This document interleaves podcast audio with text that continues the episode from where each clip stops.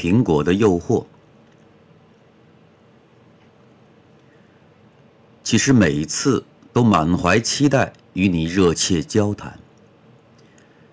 一个青色的苹果站在树上。他说：“给我阳光，我可以散发光彩夺目的诱惑。”即便是暧昧的文字气息，也是内心想念的一种独白。强加给大脑的，总是温暖的微笑。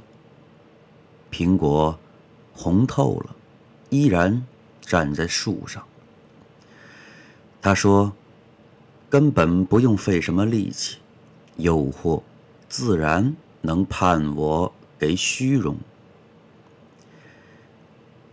强迫自己忘却冷静如止水的脸庞。不知从何时起，我失去了你的身份。